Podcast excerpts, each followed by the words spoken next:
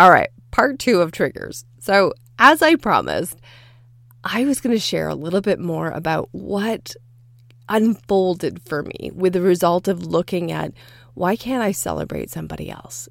And here's where it came down to. So I grew up without celebrating holidays. I grew up Jehovah Witness, and my parents were very strict with it. So it was very much a cult in my world.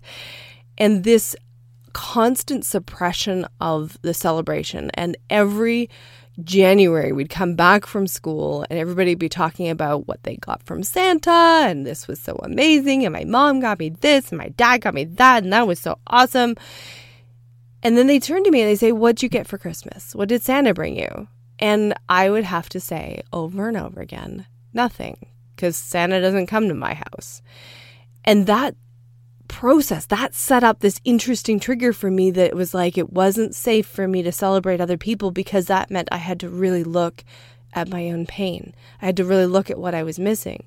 So it has stopped me from celebrating other people, which also limits my own success. So I am super excited to have this moving out. And I would invite you, if you have triggers, lean into them, get some help, get those moving out so that you can ramp up your business. My name is Dana Ferrant, and this is your Badass Business Mindset.